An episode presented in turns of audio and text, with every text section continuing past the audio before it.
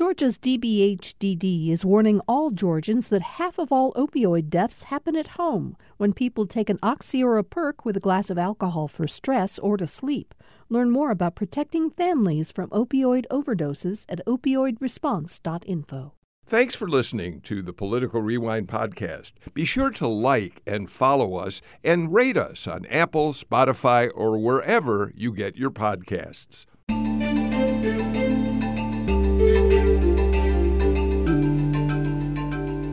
It's time for another edition of Political Rewind. I'm Bill Nigut, and as always, I'm very happy to have all of you uh, listening to our show today. Um, you know the uh, the the news about Trump probes, both in Washington uh, with the January 6th committee, but but even more right now with the Fulton County uh, Special Grand Jury that Fani Willis, the Fulton County DA, is impaneled to look into uh, who it was who was involved with Donald Trump in efforts to overturn the results of the Georgia presidential election, which could, we know, lead to criminal charges, uh, perhaps against Donald Trump himself and others who the grand jury is investigating. That's really heated up, as we've talked about in the last couple of days. Now that uh, Willis has issued subpoenas uh, for uh, uh some of Trump's top lawyers, uh, for Senator Lindsey Graham, and then here in Georgia, those are the first subpoenas she's issued for people outside of the state.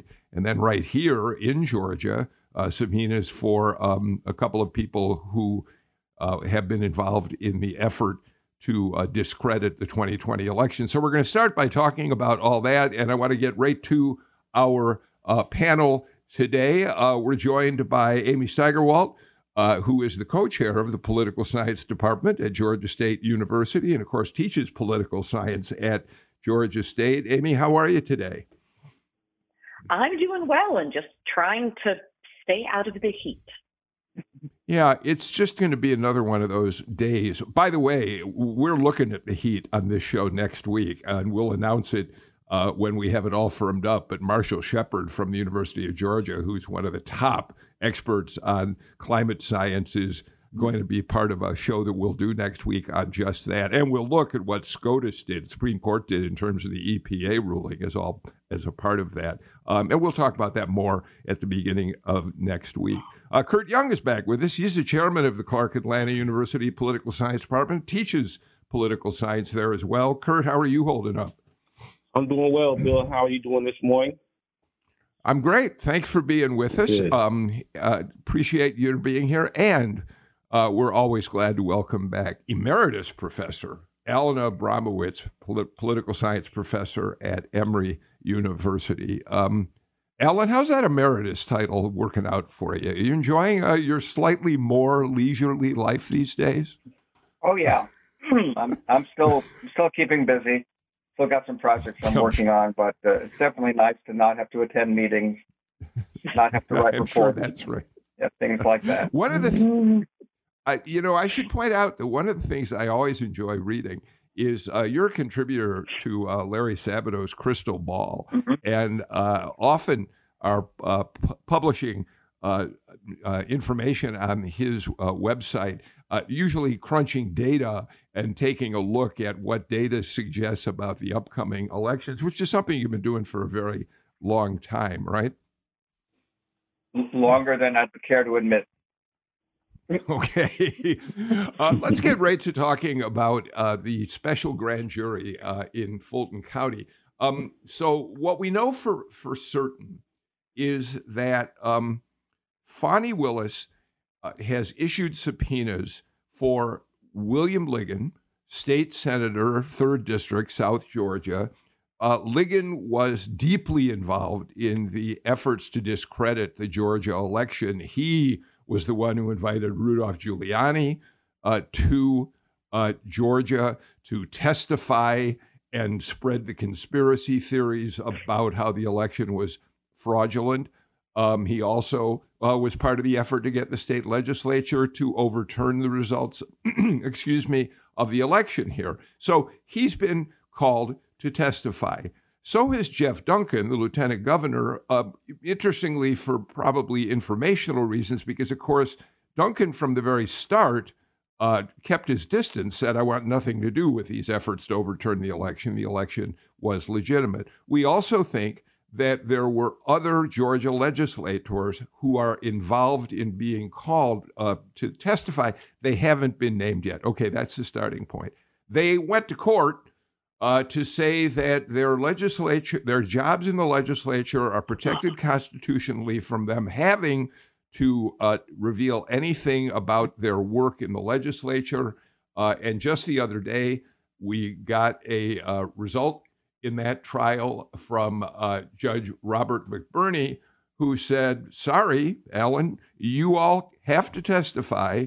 Um, at the same time, there are going to be guidelines because there are certain areas that we have you have to be protected from talking about, right, Alan? Exactly. Um, so I think what we see here once again is that um, being an elected official does not grant you immunity from being investigated for law breaking activity, that you can be held accountable when you break the law. And um, so that's what I think um, we're looking at here in this investigation.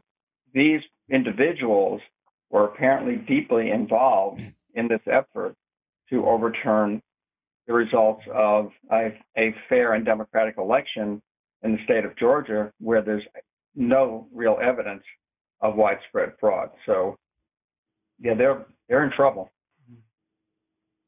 What you've got to imagine, Amy, and I know this is speculative, but because we know the lieutenant governor did not get involved with these groups, I think you have to uh, assume that he's being called to give information about what he may have seen unfold around him, even as he refused to get involved with it, Amy. Yes, because I think what is actually really important to note here is that the judge stipulated that they can be asked who they had conversations with, but they are not allowed to be asked anything about the content of those conversations. So basically what's going to happen is they're going to have asked a lot of questions about who did you meet with? And the judge has stipulated, yes, they can answer that. Any follow up question, though, what did you discuss? Right? What were the matters that they brought to you? That is not going to be allowed. And so, what that will require now is the grand jury to bring in these other parties to ask them questions about the content because they're not covered under this legislative uh, deliberations clause that's in the Constitution. And so, uh, partly what we're going to see here is a lot of information coming out about who were other meetings for, like who is involved perhaps in setting up these hearings, um, who is it perhaps that uh, Lieutenant Duncan might have been approached by, right? Who did he mm-hmm. receive calls from that we may or may not know about? and where it goes. But I think it's also important to understand that in many ways, like Lieutenant uh, Lieutenant Governor Duncan was challenging the subpoena really in his role as president of the Senate to try to, right, that there is in fact this mm-hmm. protection in the Georgia Constitution and wanting to make sure, right, that in as an institutional form that that was, because what they don't want to have it now be done is that, for example, if constituents uh, are bringing issues to legislators, that that can all be made public because that could be really concerning on a number of levels. Um, not for sort of nefarious purposes, but because there's information that people are bringing in. And so it's sort of trying to straddle that line, and that's what McBurney was doing. And so it makes it be kind of a two step process. This is going to be sort of information gathering about who they met with and who might have tried to contact them, which I think is going to be probably a lot of the questions for Lieutenant Governor Duncan.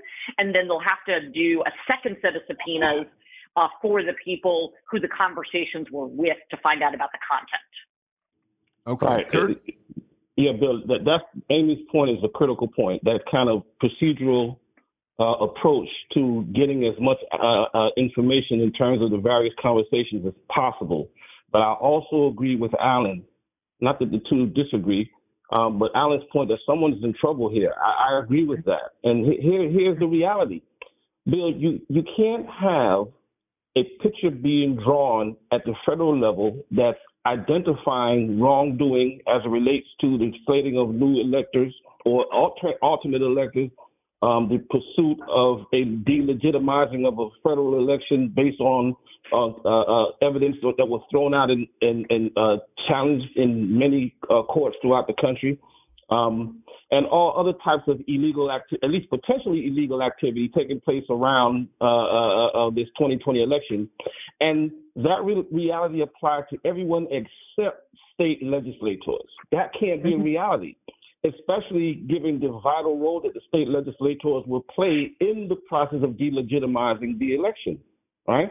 And so, if indeed uh, uh, these these these individuals, Liggins and other possible uh, uh, um, um, um, um, legislators were involved in these kinds of conversations beyond who they spoke with, but were deeply involved in the process, in which to me, Amy, which raises to me the vital importance of um, of um, uh, uh, oh, his name just escapes me, um, being subpoenaed by uh, Fani Willis. Um, um, oh, his name escapes me, but mm-hmm. it, it, it, yes, that's the point I want to make, Bill.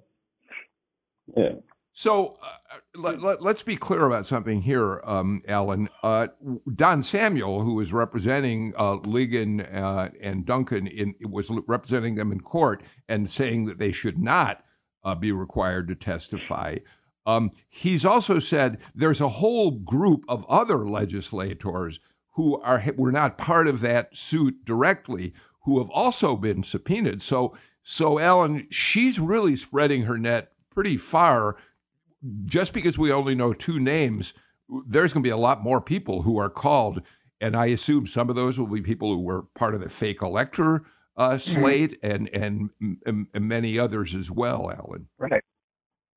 Oh, definitely. I mean, uh, there's a large group of legislators in Georgia who were involved in various aspects of this effort to overturn the election, either by serving as alternate, so-called alternate electors, are uh, and being involved in efforts within the legislature to try to choose a, a, separate set, choose a separate set of electors to replace the legitimate electors uh, who were chosen in the election. I just find it strange, though, that the legislative deliberation clause can be used to cover up illegal behavior. Um, so this is what I'm wondering about. It seems to me this it, this judge's ruling is actually pretty favorable to the defense here, to the legislators, by saying you don't have to testify about the content of your deliberations. I don't know if that's going to hold up. It seems to me that if you're if the content of your deliberations involves breaking the law, uh, I'm not sure that that that that holds. You know, illegal behavior isn't necessarily protected. We know that's the case, for example, with conversations between lawyers and their clients. If you're talking about illegal behavior, that's not protected. And I suspect that this kind of be, uh, these conversations uh, may not, in the end, may not be protected either. Mm-hmm. So the the thing to be clear on is that from the vantage point of the legislator, they are protected. They are not protected, however, with the third party who doesn't serve in the legislature. And so that's kind of the way around this. So that if the third party testifies, right, about that content, then that can be used to be able to then investigate further that legislator, but it protects the legislator from giving that information. And so it, it's kind of this weird dual side of it because at the end of the day, the conversations can become public. Um, and right, they have to be sort of careful on on what that information is. But I think the bigger point is that uh, the presumption is that those activities. Now, separately speaking, though, right, what I want to be clear on is that there is no prohibition of anyone who is slated to be an alternative elector and is not a member of the legislature. So, for example, uh, David Shafer, who is the was the head of the, the Georgia GOP, or maybe still is, uh, he is not bound by right any of these provisions. Right, anyone else who is serving right in a different position, right, maybe a party official or something else, they are not covered by this prohibition. And so it, it is this sort of weird gray area because there is a presumption that activities taken in office are legal. right, until sort of otherwise shown. And you're right, it's incredibly difficult to investigate them. And that's why many times the information from that doesn't come through uh, sort of their testimony, but because of evidence that's collected in other means. Um, so I don't want to get. I, I, I know this becomes very complicated, um, and we're going to have to see just what kind of guidelines Judge McBurney does set up with uh, the uh, special grand jury in terms of the line of questioning. Um, I appreciate their, that that what you're saying, Alan, is it strikes you as uh, mm-hmm. Uh, wrong that they can't be ju- quizzed on potential illegal activity. But we'll see what Judge McBurney uh, finally mm-hmm. works out for the special grand jury. So, but I want to take a look at the picture, the larger picture here. Um, and I'll tell you why, Kurt. It, we, we also have to talk about the fact that two days ago, Fani Willis really dropped a bombshell when she, for the first time, reached out and issued subpoenas for the larger characters involved in this entire conspiracy drama, including Rudolph Giuliani, John Eastman, who we're learning more and more about from the January 6th committee all the time, how deeply involved he was in this mm-hmm. effort to stop the certification of Biden's election as president. Other Trump lawyers like uh, Cleta Mitchell, uh, Jenna Ellis are going to be uh, subpoenaed, and Lindsey Graham.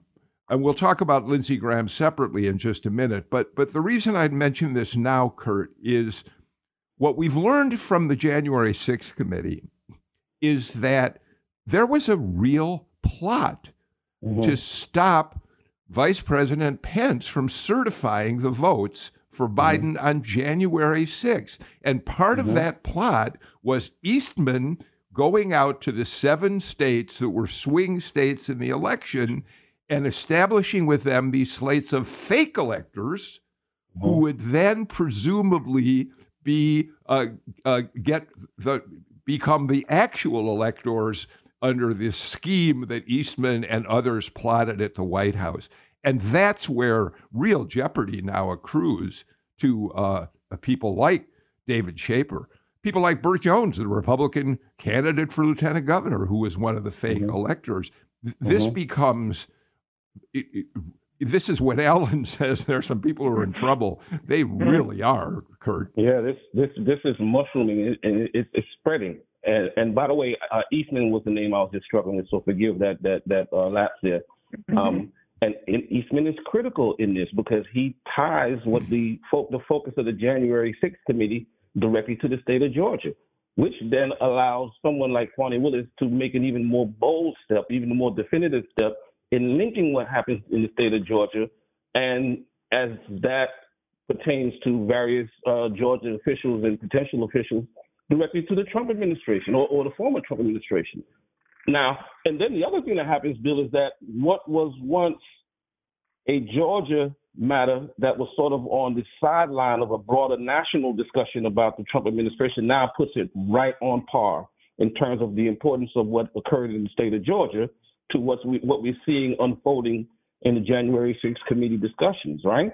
And so and then the other thing that will happen is that it will raise the profile. It will raise the profile of, of Fani Willis again and the upcoming Georgia elections in the national eye, right? Um, because we know that these, these the implications of the elections will not just affect who uh, who will who will win. It will affect these legislations and these policies and these uh, cases going forward on both the federal and the state level. Uh, so the, the, the, this is critical. It's a critical moment. And if I were uh, those in the uh, the Trump uh, um, um, circle at the state level, I'll be really concerned right now because this thing is unfolding in, in, in multiple ways at the same time. Alan? Well, it's what we're seeing here, uh, as Kurt said earlier, is that these activities in Georgia were, in fact, part of a much larger plot, uh, a plot to overturn the results of the 2020 presidential election that involved all of these swing states, that involved members of the state legislatures and Republican legislators in these states, that involved the uh, selection of slates of alternate electors, and that also, of course, involved the attack on the Capitol on January 6th and the planning for that. all these things are tied together. They're not separate. The attack on the U.S. Capitol, which was kind of like the initial, you know, focus here, uh, was one part of this plot, uh, and that we're seeing or learning more and more that individuals close to the president were involved in every aspect of this. Uh, and of course, we presumably the president himself was involved in this. We know, for example, that Mark Meadows um, mm-hmm. was in contact with the individuals in the so-called war room um, at the Willard Hotel in Washington who were planning for, engaged in the planning for the rally on January 6th uh, and uh, other a- aspects of this effort to overthrow the election. So Mark Meadows also is very much implicated uh, in this. And uh, of course, that's why the fact that the January 6th committee has now been able to obtain a testimony of Pat Cipollone, the White House counsel, uh, which will happen tomorrow, is so crucial because he was right there. He was in the room. He heard all that was involved in these conversations. He knew what these characters were involved in, what they were doing, even as he was trying to prevent this from spiraling out of control. And then, Bill, just a real quick addendum to what Alan is saying. In addition to everything that was just laid out, we have the voice of the President of the United States calling right. And making the case for the exact number of votes he needs to win. Right? And so now all of these pieces start linking together in addition to this notion of a national, a nationwide conspiracy to over, overturn the election. well, before we leave this up, a smoke. I like that. Before we leave the subject, let's point out that that's why Lindsey Graham uh, is of interest to the special grand jury. We we learned something interesting when the subpoenas went out to him. We knew uh, previously that Lindsey Graham had made one phone call to Brad Raffensperger asking him uh, uh, to talk. We, we, hear different stories. The, the Secretary mm-hmm. of State's office says he asked Raffensperger to look at whether some of these absentee ballots could be disallowed as being illegal ballots. Lindsey Graham insists no, all he really did was ask to understand the process. So we've got those two right. contrasting mm-hmm. stories.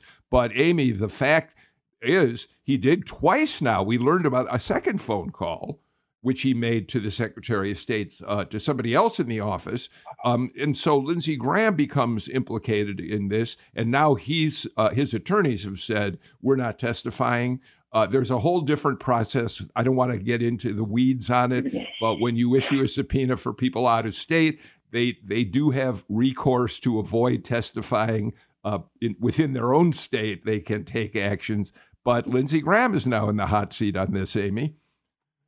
Yes. And again, we get into sort of these issues of sort of what's allowed. Now we've got the speech and debate clause, which would come into this from the federal constitution. But more broadly, it's really showing how concerted these efforts were and how widespread they were, and also how many people were involved and the degree of pressure that was put on. I mean, in many ways, right, it also kind of comes back to the fact that, I mean, Brad Raffensperger needs to receive a huge amount of kudos because, I mean, he refused to give in to the sitting president of the United States who asked him to do things. He didn't give in to pressure from the then chair of the Senate Judiciary Committee. I mean, that is a lot of pressure for a lot of right for many people to withstand, and there's probably a lot of people that that wouldn't have. And so it's really to his credit that he said no, and in fact went so far as to say like, hmm, I'm going to start to tape these because this seems highly problematic, and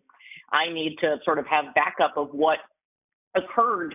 And it really sort of shows how widespread this was, but also the precariousness of the counterfactual, right? What if, in fact, Brad Raffensperger had said, okay, what mm-hmm. if Brian Kemp, when he was pushed to call a special session, had said, okay? What if Mike Pence had said, okay? Right? It is concerning on some level the degree to which this was so dependent upon select people withstanding immense amounts of pressure.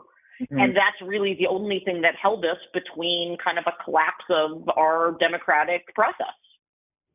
So, uh, okay, but let me move this to the uh, realm. Uh, Kurt earlier talked about how this is all that this is going on right now could have an impact on the midterm election cycle. Uh, Alan, one of the things you got to think about is when when uh, when Raffensperger is singled out for praise for standing strong, when Kemp is singled out for praise. Um, uh, the interesting thing there is. Uh, despite all we're seeing about the what Trump has been doing and how it might put off independent voters, suburban women, whoever, it, it might accrue to the benefit of a Brian Kemp and a Brad Raffensperger in the general election. Yes? It, it might. Um, I think we've already seen some evidence in the primary that um, some Democratic voters decided to take a Republican primary ballot in, in order to vote for uh, Kemp and Raffensperger, in order to vote for the Republicans who they viewed as standing up to Trump. That doesn't necessarily mean, however, that those same Democrats or other Democratic voters will vote for those Republicans in the general election. Um, right, right. I, I would expect that um, we'll see, you know, some of that will carry over into the general election. But I think what we're looking at here heading toward November is going to be a knockdown, drag out, you know, partisan battle between uh, Kemp and Stacey Abrams at the top of the ticket, then Warnock and Herschel Walker, and, and all the way down down the ballot. And and what the polling indicates so far is that these are going to be very closely contested races. Um, that there's going to be huge spending uh, on on both sides uh, between now and election day. That we're likely to see a very high turnout for a midterm election. So uh, uh it's going to be an all-out war here, uh, Raffensperger and maybe even Kemp get some marginal benefit, I think, from having stood up to Trump. How much benefit, you know, remains to be seen. Whether it makes a difference in the outcome of the election remains to be seen. Okay, um, I, we can continue this conversation on the other side of the break, but I'm already late to get to the first break of the show. So let me get it out of the way, and we'll come back with more on Political Rewind.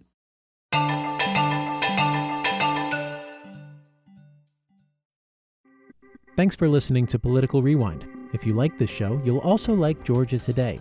It's a daily podcast from GPB News, bringing you compelling stories and in depth reporting that you won't hear anywhere else. Join me, Peter Biello, for this quick and convenient way to get the best of GPB News' extensive coverage of the topics that matter to you, delivered directly to your device every weekday afternoon.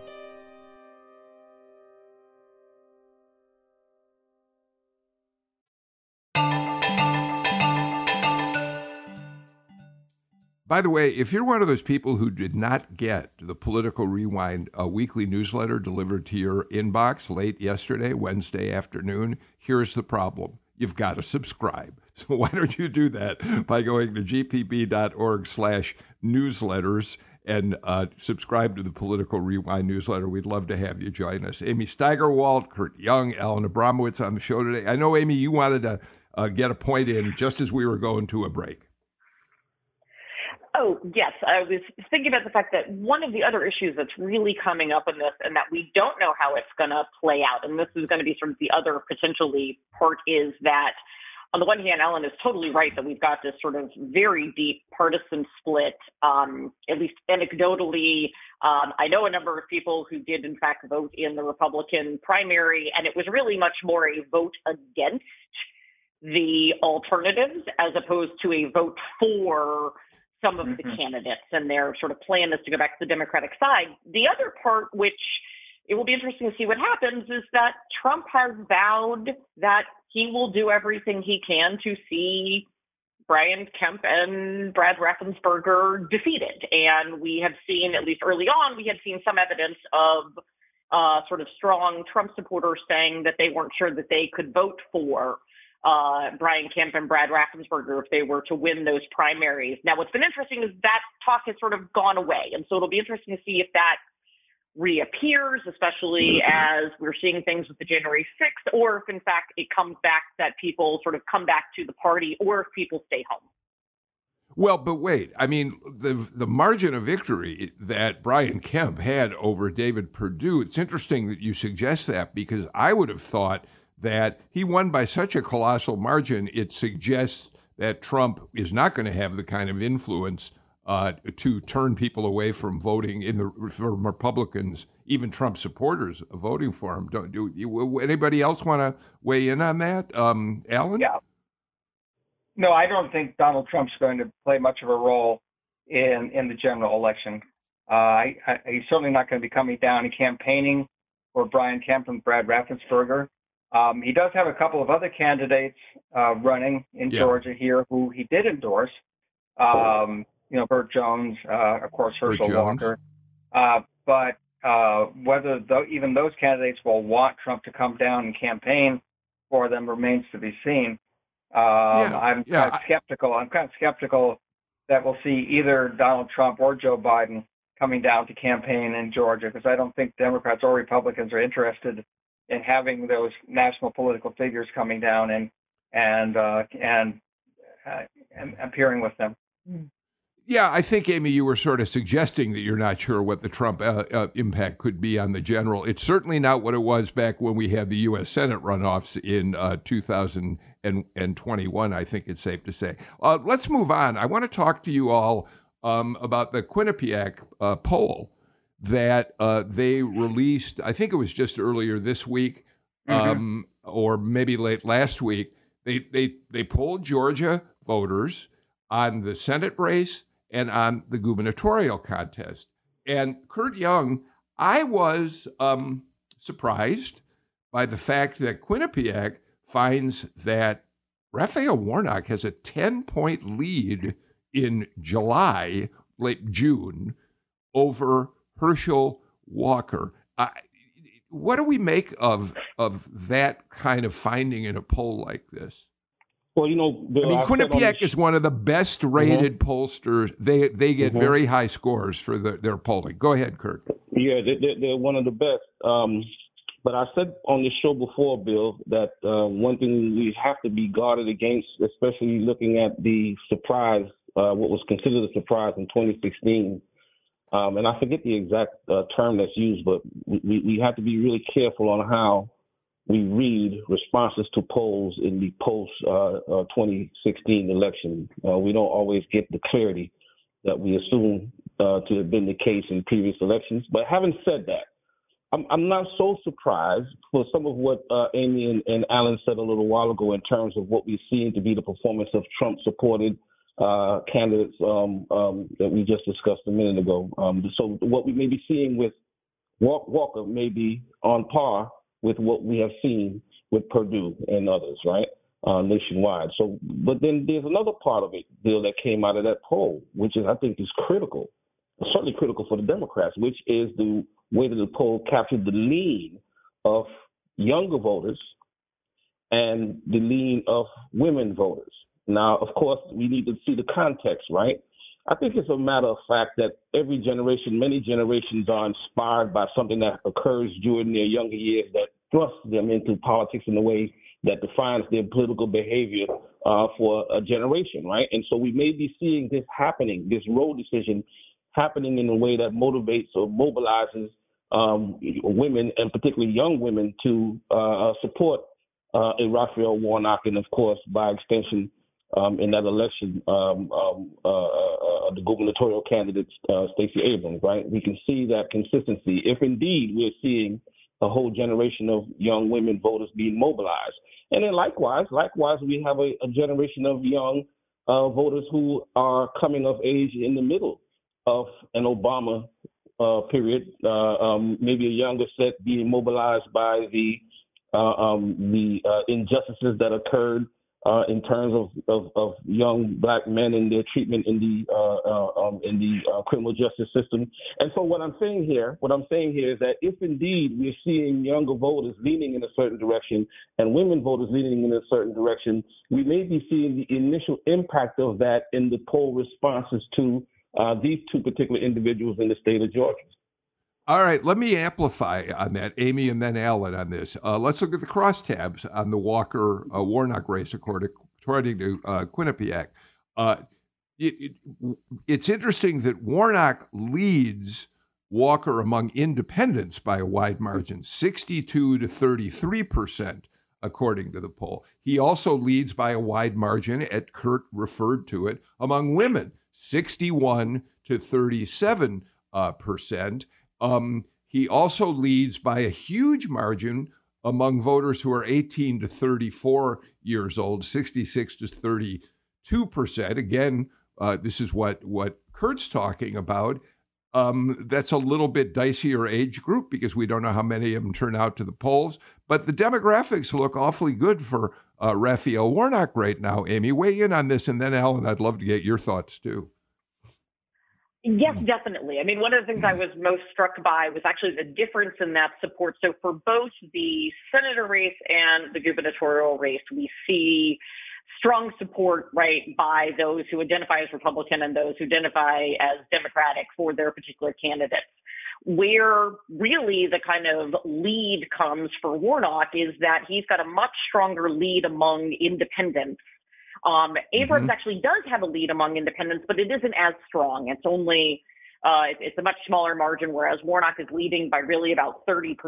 And that is, in many ways, kind of what's driving that broader lead and sort of showing that area where there is this possibility of movement. I think it's also interesting because it does show how sort of voting on the national level for national level positions can be different than voting for state level positions.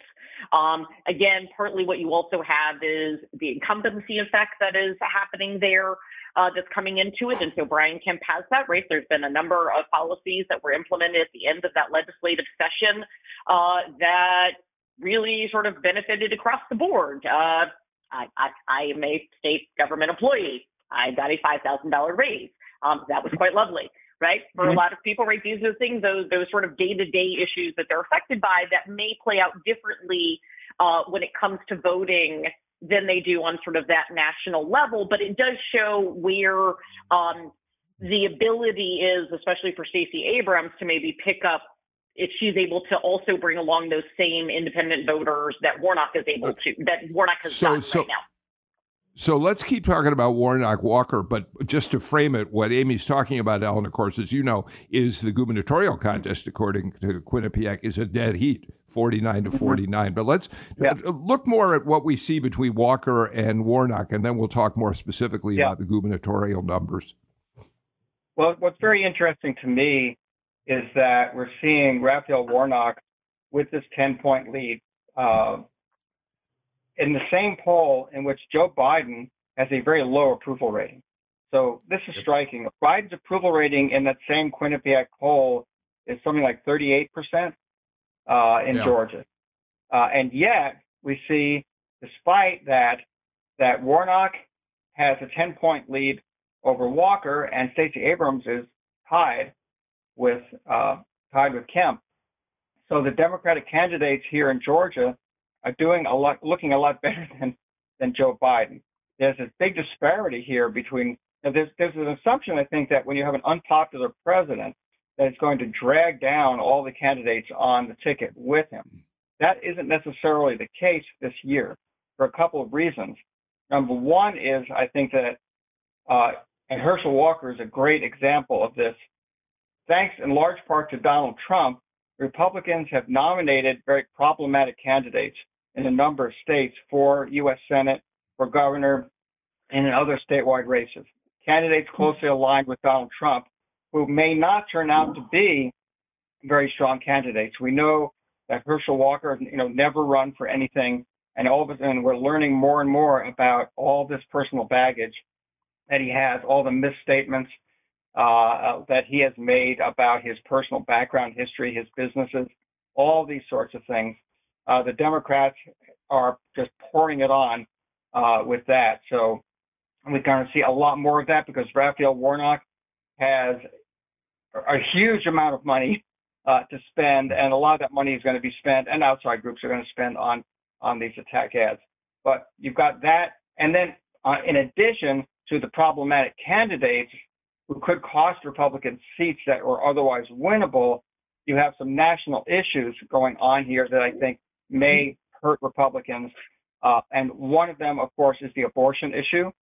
Um, with the Supreme Court decision, where we're seeing Democratic voters more energized. But that's not the only issue. there's also the issue of gun violence and, and gun control and uh, Brian Kemp's support for the permitless carry bill in Georgia. And the Democrats are running what I think is a very, very effective ad right now, going after Brian Kemp on that on that very issue of gun control.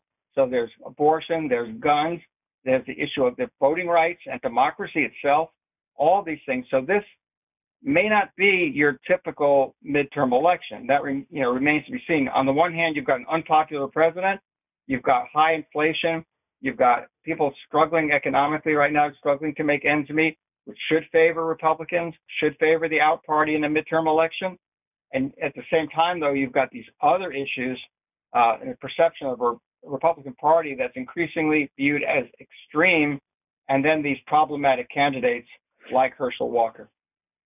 So, um, uh, before we get to our break, Kurt, uh, it strikes me that the crosstabs in this poll uh, do have a they they point a ro- out a roadmap that the that the Raphael Warnock people uh, can use if they really expect you know find a way to win this thing.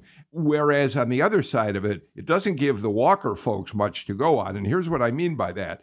And when you look at personal traits on Raphael Warnock, 50, by 20 points people say he's honest. 20 points over dishonest. Um, 56 to 34 say he has good leadership skills. 59 to 33, he cares about average Georgians. On the other side of it, when it comes to whether um, Herschel Walker is honest, he's only up by four. 43% say yes, but 39% say no. And what's really fascinating to me, Kurt, 44 to 42% is the number. Only 2% more people think he cares about average Georgians than uh, uh, don't. It just strikes me that if you're the Walker campaign and you're looking at both the the, the personal skills that are, are that po- that uh, people think about Warnock as opposed to Walker, Warnock's got a big edge there if you just take the poll as uh, proof of that. Alan mentioned a little while ago many of the person, I think was Alan, many of the the, the, the, the personal baggage that Walker has right now.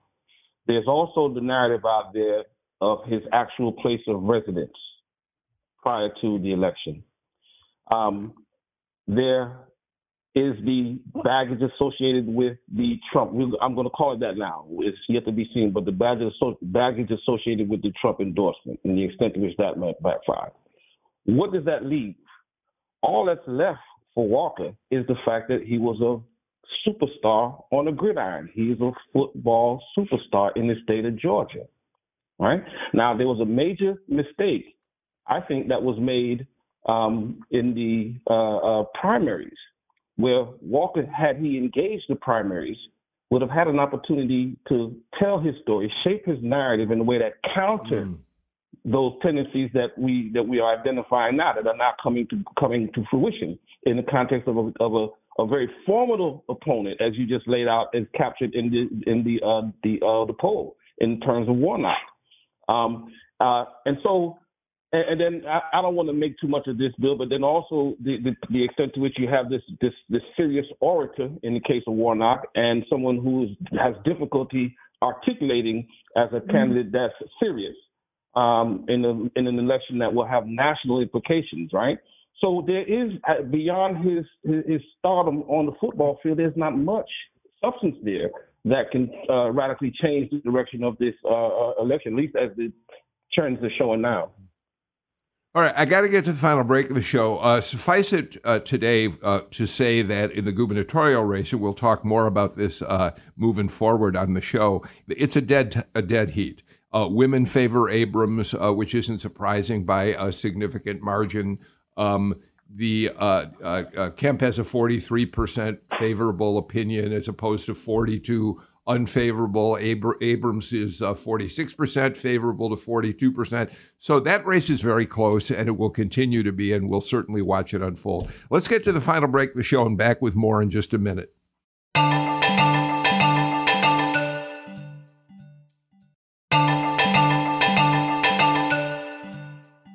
Okay, so here's a subject I really am glad I have a panel of political scientists to help me understand. Uh, Alan Abramowitz, over the weekend, the Wall Street Journal published a piece. They went out and did a survey of how suburban women are feeling about election coming up in uh, the aftermath of the Roe decision by the Supreme Court. Um, they lead the story with a woman named Mary Schultz, who's right here in suburban Atlanta, who is shaken, she said, by the ruling of the court. Mm-hmm. Quote, I can't believe they took us back 50 years, that my girls have less rights than I had. She said that one of her two grown daughters cried over the news. But despite the fact that she knows that Brian Kemp signed one of the most restrictive abortion bills in the country, she's going to vote for him because uh, she feels he's done a pretty good job getting the state through the COVID 19 crisis and that he's a good leader. But then she says she's going to vote for Raphael Warnock because she's hoping he'll take action on the federal level to open abortions back up. I have a very hard time, and I can imagine the uh, the kind of work political scientists have have to do to untangle how voters get to the place where they know who they're going to vote for. yeah, I mean, um, what you have to keep in mind here is that they're focusing on a very tiny group of swing voters, of people who are sort of have inconsistent opinions uh, or are up for grabs. Let's put it that way.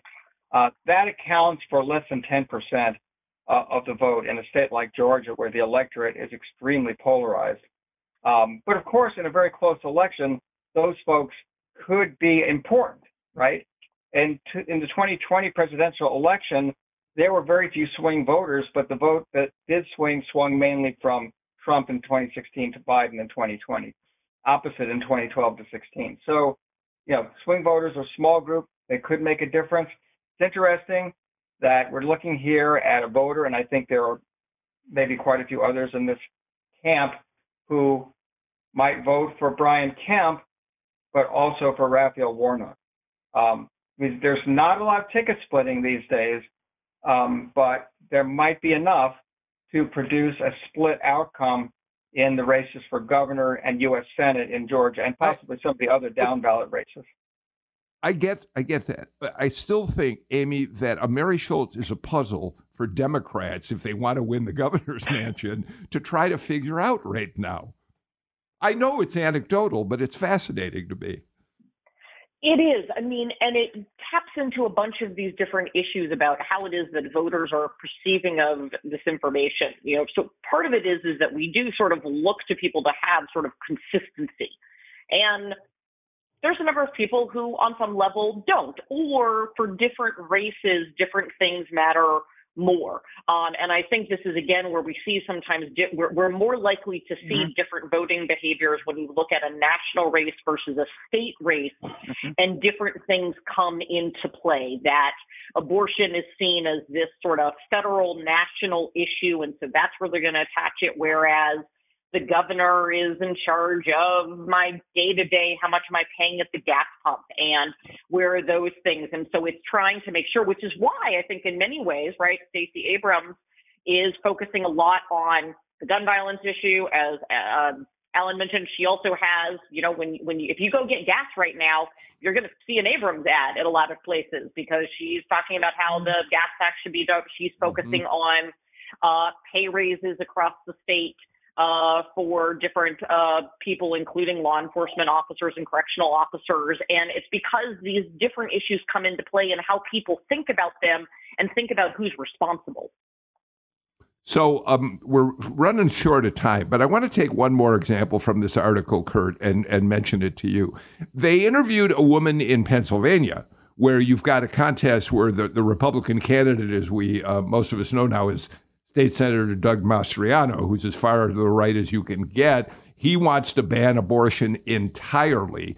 This particular voter said, um, well, I'm going to vote for Mastriano because I don't like voting for Democrats, and, and I'm going to hope he won't do anything to uh, restrict abortion in the state. I, the, the thing that's fascinating about that is we have learned over and over again, especially since the Trump election, that elections have consequences. and yet, that kind of voter doesn't seem to suggest an understanding of that. Political inertia is a powerful thing, right? I think of it like this. I think someone mentioned uh, 2012 a little while ago. Um, so if let, us take a 25 year old voter. I, am trying to do this as quickly as possible. Let's say someone is 25 year old, a 25 year old. In uh, um, uh, 2012, that voter would have just been coming of age and paying attention to the politics of the Obama administration and all that that entailed, including uh, uh um, a, a, a long-standing support for Roe. Right. Uh, let's take someone who's 65 and and and calculate backwards to where they will be coming of age, perhaps around the same time. So that would place them maybe 50 years ago. Let's say uh, 1972.